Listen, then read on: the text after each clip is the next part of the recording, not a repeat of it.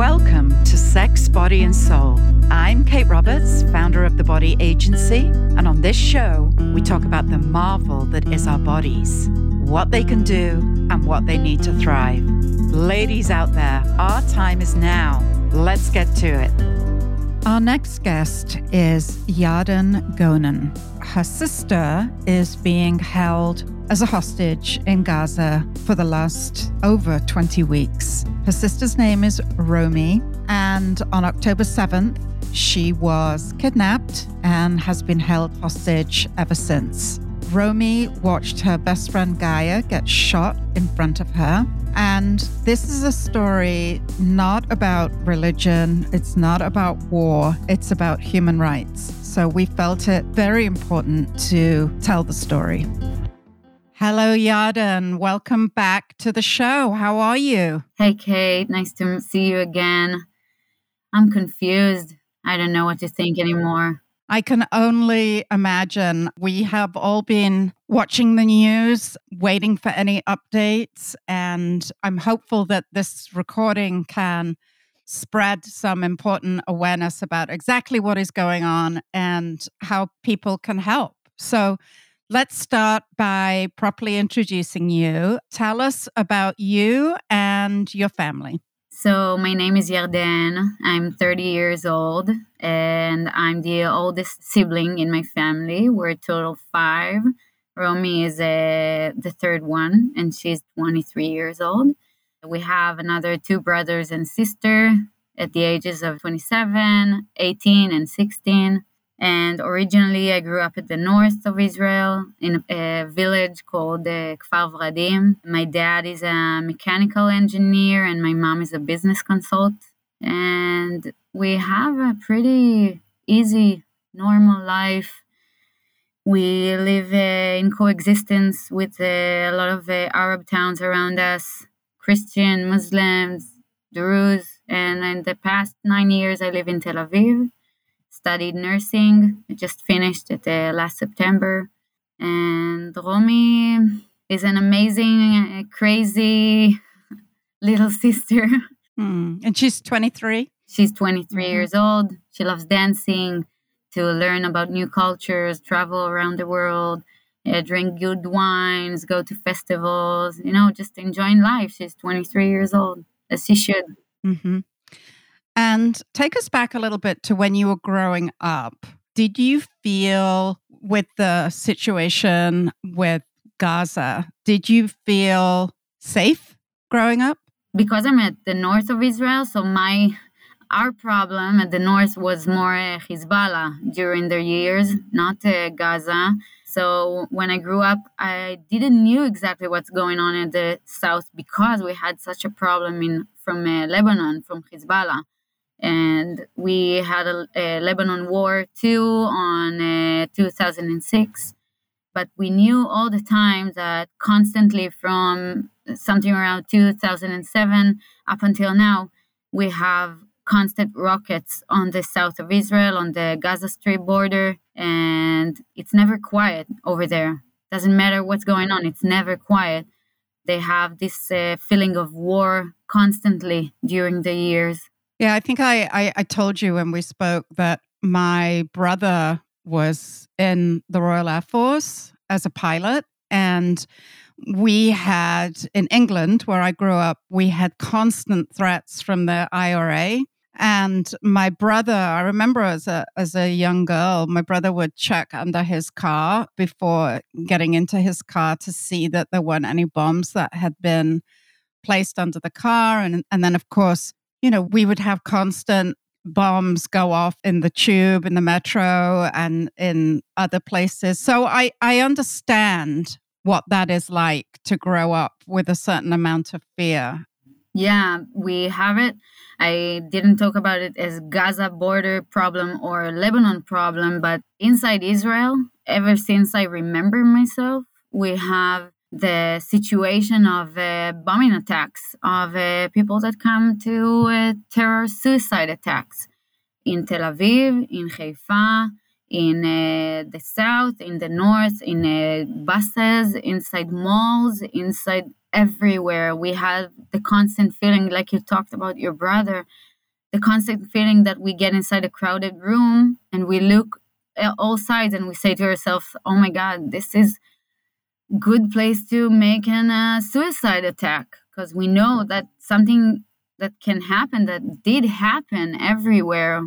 And if it's not a suicide bomb attack it's a shooting attack it's a knife stabbing attack. We have all kinds of terror attacks inside israel and this is something that we live in. I don't remember when i felt easy when i get inside a crowded place and we saw the last uh, few years that it also happened in uh, public places not inside the crowded places you can see it in uh, bus stops or wherever we just had an incident here, of course. You, I'm sure you hear stories all the time where people have gone and opened fire. We just had another incident where a woman with her child walks in and guns down a whole bunch of people, and on the gun it said Palestine. Mm-hmm. The world is a mess, Yana. It is an absolute mess, and these things just keep happening, and it's not okay. No. Now, your sister Romi and her best friend Gaia went to a festival. Tell us about what happened. So, they waited to that festival for a long time. They were supposed to go to another trip in uh, Sri Lanka and they decided not to just so they can get to the Nova Festival. And they went at night. They arrived there around 4:30 a.m. and they're both really party girls. You know, they just came back from South America and there they had so many festivals that they joined in and they love it. They love dancing, they love spreading their love and smile and happiness towards the world. And they love also the trance music. I love it too. This is my community as well. And Gaia called her dad and told him that she arrived and everything is okay. And I knew that they're going, but I didn't know where it was. And around 6:40 a.m., I got a phone call from Romi saying that there are rockets around the, the festival area. At first, it, we thought it's just the normal situation at the south that we know that it's we have few rockets and then it's over and everything's okay. But very quickly, it got very ugly angle and we understood that it's not just uh, rockets. I talked to her on the phone and tried to navigate her where to hide. But around 7 15, I already saw on the news that there are terrorists inside Sderot. And Sderot is a bit far from the border than Be'eri and Reim, where the festival took place. So immediately I called her to let her know my dad didn't want me to call her at first because he he thought it will panic her but I, we decided that she must know because she's over there and she needs to know what she's facing and were you guys getting updates of what was happening on TV or the radio? How were you knowing what was going on? We opened up the TV immediately around seven o'clock. I think my dad opened it, and I get downstairs, and no one knew what's really going on. I mean, the news was open and the interviewers were getting phone calls and updates from people on the ground, but no one understood fully what's going on. Even when people already called from the festival area or from the kibbutzim to say that there are terrorists inside their houses or near them, we didn't understand the amount of chaos.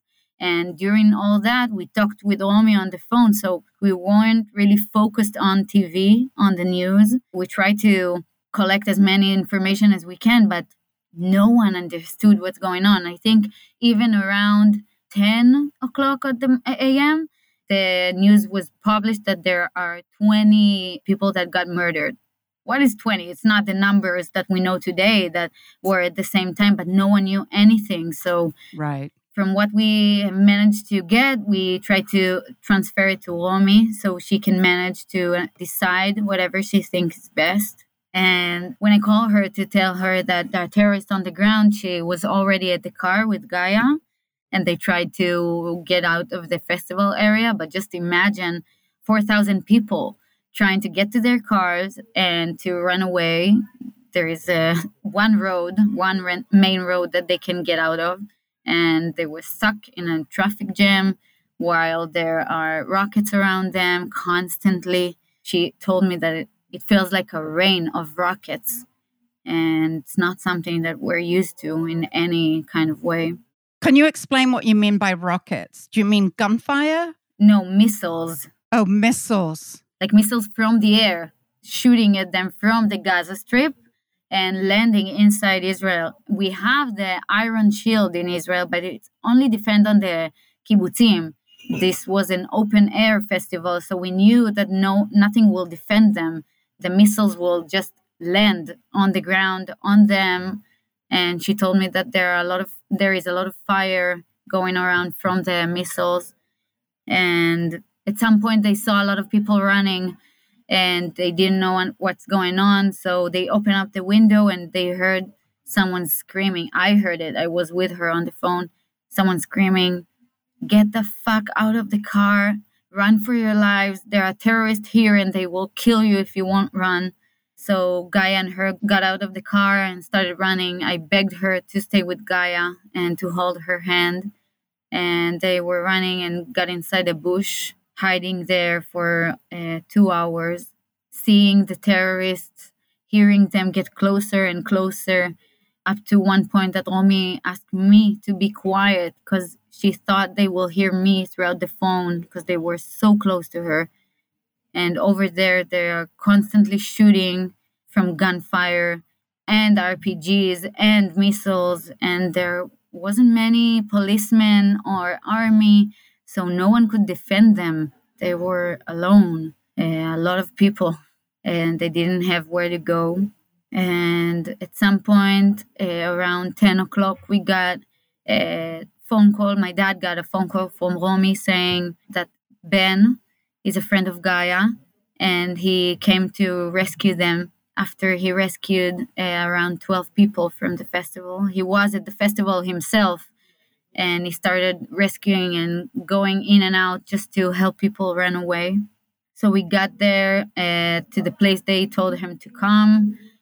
We saw afterwards from their uh, texting that they tried to approach him and they sent him live location uh, while they're going on from bush to bush and they're saying gaia wrote him don't come there are a lot of rockets they're, they're shooting at us a lot of eh, a terrorist on the ground and he came anyway. So he picked them up and they were absolutely relieved. We all felt like that's it. Our story is about to end. Everything is okay. We can take a big breath and be happy at last that it all finished. And I even spoke with Romi on the phone, and she was like, I don't know, how will I get inside my apartment? My key left in Gaia's car. And we talked about a bunch of stupid stuff just because we felt that everything is okay, finally. But unfortunately, it was uh, too good to be true because uh, 10 minutes after, she called my mom and said that they were ambushed and that Ben, the driver, was surely dead and that Gaia was shot and she's not answering and that she was shot so were they all together? So Ben, Gaia, and Romi were all trying to escape, and then Ben got shot and Gaia got shot. Ben arrived at the place that Romi and Gaia was hiding inside uh, some bush. He picked them up on his car, and they uh, started to flee from the area with his car. And when she called my mom and told her that they were ambushed on the road, on the main road, there was another man with them named Ophir that they didn't know before that. He was just joined the rescue. And they were ambushed by a bunch of terrorists on the main road. And Ben was uh, dead immediately. We saw from the footage of the car that was found later, and he didn't stand a chance. And also Gaia, Romi told us that she was shot and she's not answering, and I think she didn't want to face the fact that her best friend murdered in front of her eyes. And Romi said that she was shot on her arm and she's bleeding, and if no one will come, she'll bleed to death. And also, Ophir was shot everyone was shot because they are terrorists that ambushed them and wanted them to be dead. And so Romi was with my mom on the phone for 45 minutes, stuck inside the car, not being able to move because the terrorist was surrounding them.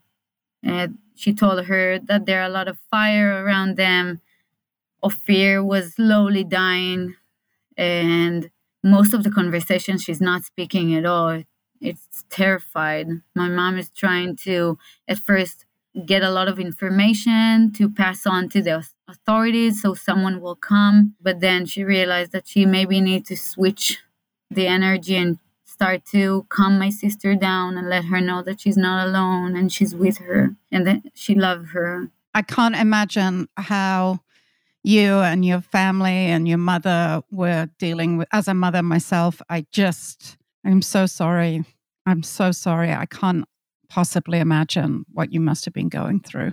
It's so hard because i'm talking about that so much i don't know how many times i told this story before but it's so hard just to imagine what she's been through at that moment and to remember the feeling that I can't do anything to help her. It doesn't matter what I do, who I call, who I'm begging for help. No one can help me because of the chaos that surrounded us that few hours, the, the first days, even. She was considered as missing for at least two weeks because no one will knew anything about her. We didn't have any video that they kidnapped her. We didn't have anything except from that phone call. And after two days, we managed to locate her phone inside Gaza. And from the translation of the Arab speaking around the, they are speaking about her that she's alive and they're debating whether to kidnap her or not, and eventually deciding that they will. This was the only evidence that she was kidnapped. Uh, until the released hostages uh, came out and told us that they were with her and that she's alive. And how was she dealing with her arm? Because she was shot in the arm and bleeding. I presume that the hostages were not given any medical supplies or any help. How was she even surviving? So we were really terrified about her hand. We thought maybe they cut it off because of the situation. But the hostages that came out told us that she's gone through some procedure that they don't know what it was, and she have her hand, but her hand is not functioning. She's not moving.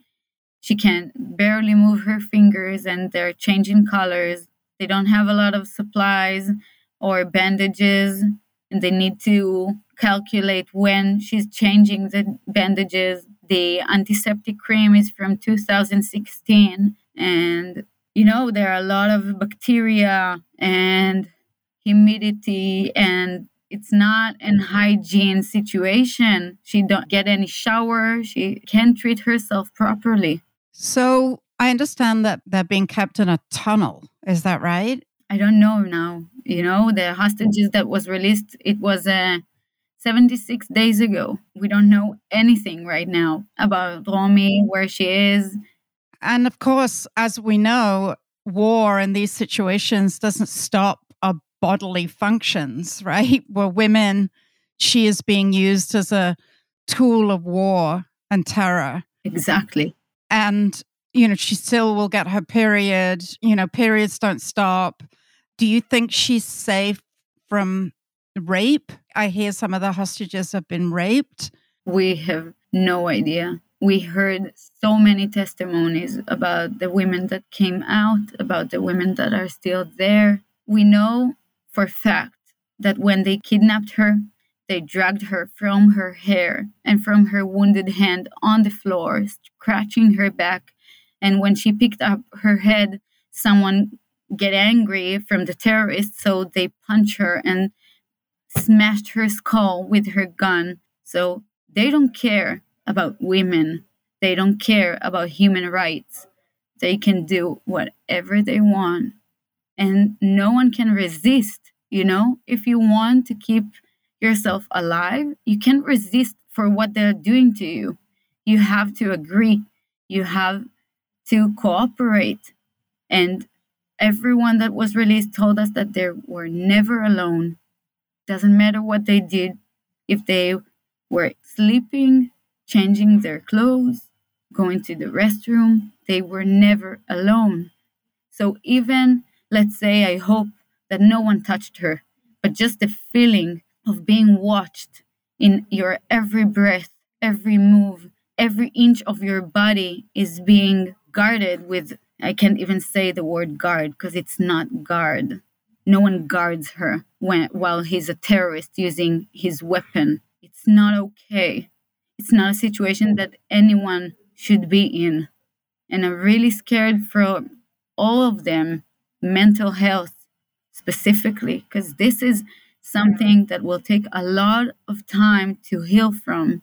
So, for the last 20 plus weeks, you and your family have been obviously at your wits' end, but also you've been very active trying to get the hostages released. And what are some of the things that you've been doing? I know that you've traveled to Washington, D.C., you've been in New York, you've been in Germany.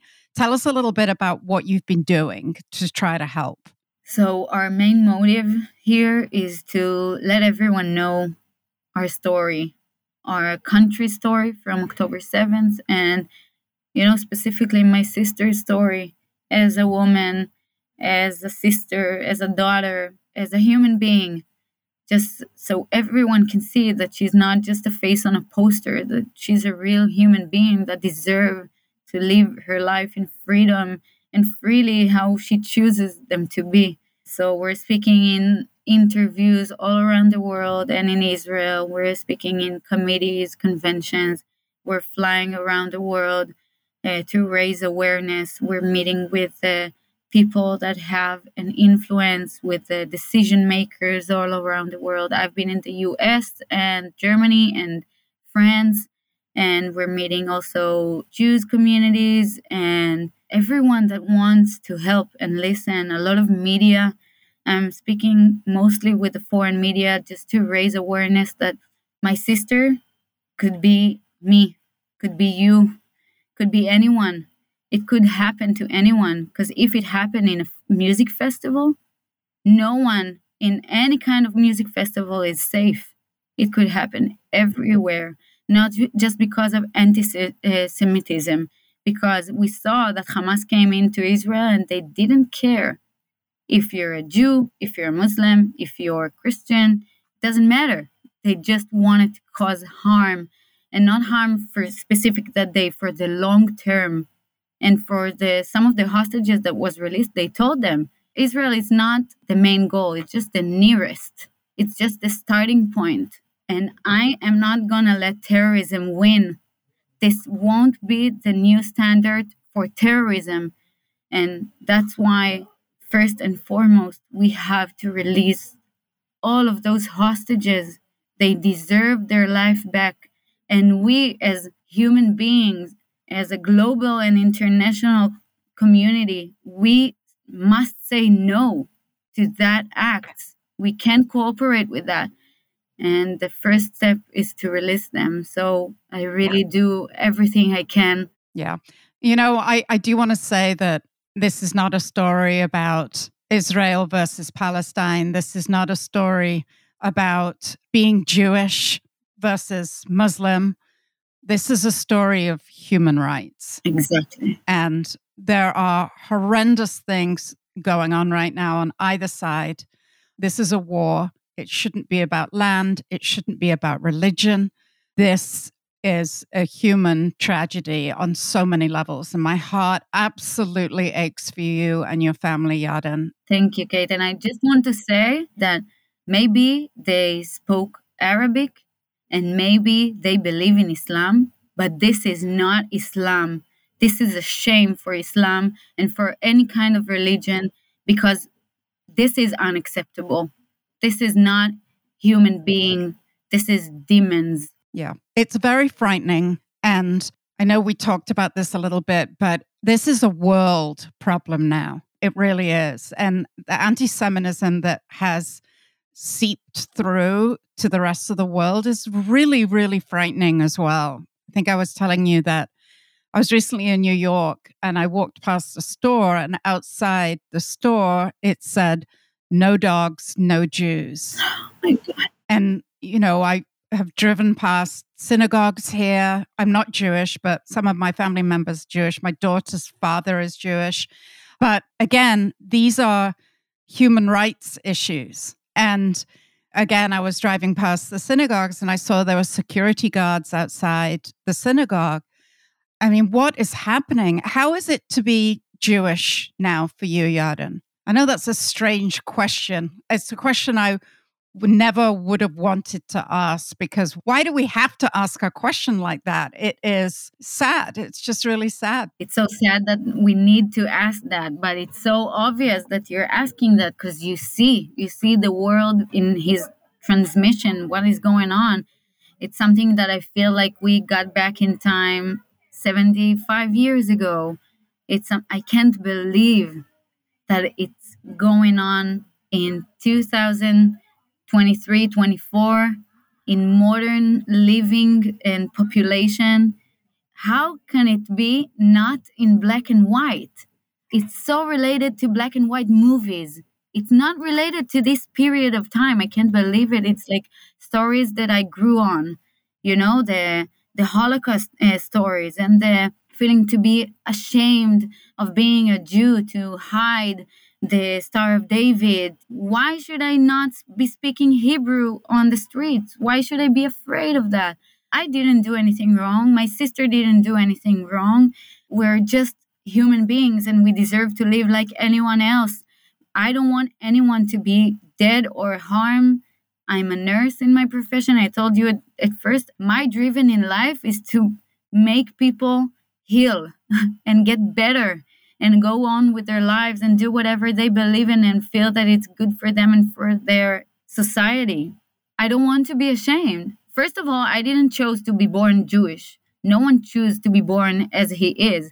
And I'm not ashamed in my religion. I think it's very beautiful and have so many values of fraternity and equality and love and peace and family and friendship. And this is what drives me in life this is what I grew up on.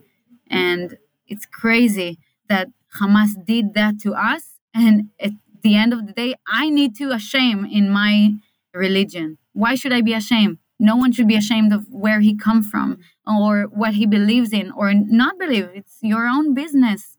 Everyone should live freely. And my sister don't need to be sorry for what she born into and definitely not be sorry for her own kidnap. They should be sorry for even think to do and to act this kind of horror. I can't believe it happened to us. What do you think someone's listening to this podcast? What can they do? Like, what are some of the things that people can do? Obviously, you can please share this podcast as widely as you can, and we'll absolutely get it out there. But as someone just a regular person sitting at home, what do you think they can do? I think that no one is uh, truly regular, you know? We are all unique in our own kind of way. And we all know people that know people that know people. And we can make a difference if we just step up and demand for this situation to end. And if we all will share their stories and demand the immediate release of all the hostages. And we will ask other people to share their stories and demand the same thing. So eventually, we will get the decision makers' opinion. We will change their opinion. We can impact them and we will manage to persuade them to act for our own people behalf. We can make a difference. So no one should sit at home and think for himself or for herself uh, I don't I don't have anything to do.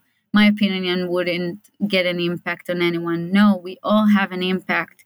And to be silent, we're saying it's okay. And I know that people don't think it's okay what happened on October 7th. So just remember that for me and for the other families and for the all 134 hostages that are still in Gaza held by Hamas hands, This is still October 7th. They're still being tortured, and your word can make a change. Mm-hmm. Yeah. Sadly, I don't want to make this political at all because, well, you know why, but you know, we've had a president of the United States, I, I won't even say his name, but you'll know who I'm talking about, who spreads the hatred. And on both sides, he had a ban on Muslims coming into the country. Those kinds of things just help escalate the hatred there is towards certain religious groups or races. It's just not right. I wish I had the answer, but perhaps let's elect officials, let's elect presidents and leaders that don't spread the hatred and actually will do something about human rights. Because again, this is a human rights story. That is what it is. I couldn't uh, agree more. I mean, your sister is being used as a tool of war, and it is unacceptable, and she has to come home, as well as the other hostages. Exactly. Yarden, you're so brave to do this. Your sister is very strong, and I know she's going to come home safely. It's in my prayers. We will all do whatever we can to get this message out. And thank you for telling your story and all my love to you and your family. Thank you very much, Kate, for doing that and for inviting me. And I want to ask everyone that listen to us uh, in conclusion, please keep in your mind, in your heart, and in your soul the presence of my sister, the footage of her getting on the ICRC vehicle, driving towards Israel, getting into the IDF hands, and then going into my hands. If everyone will imagine it on any kind of hostage that you like, just choose a picture, choose a frame, choose some person that you most relate to, and picture in your own mind the frame of that hostage come home to his loved ones. It will happen. Please do it for me. I believe in that, and it will help me a lot to achieve that. Thank you, Yarden. Thank you for joining me for this episode of Sex, Body, and Soul. Remember, you can find all my favorite products and resources to support your health and sexual wellness through my one stop shop, The Body Agency. If you enjoyed this episode, please leave us a rating and review on your favorite podcast listening platform. We are actually partnering up with Vital Voices to get much needed dignity kits to the refugees in Ukraine. Girls and women do not have access to personal hygiene products that keep them safe and healthy. Please go to thebodyagency.com to donate a dignity kit today. Be sure also to sign up for our email list at the Body Agency for the latest curated recommendations from our industry experts and use our special promotional code podcast10 to get a 10% discount. Thank you for listening.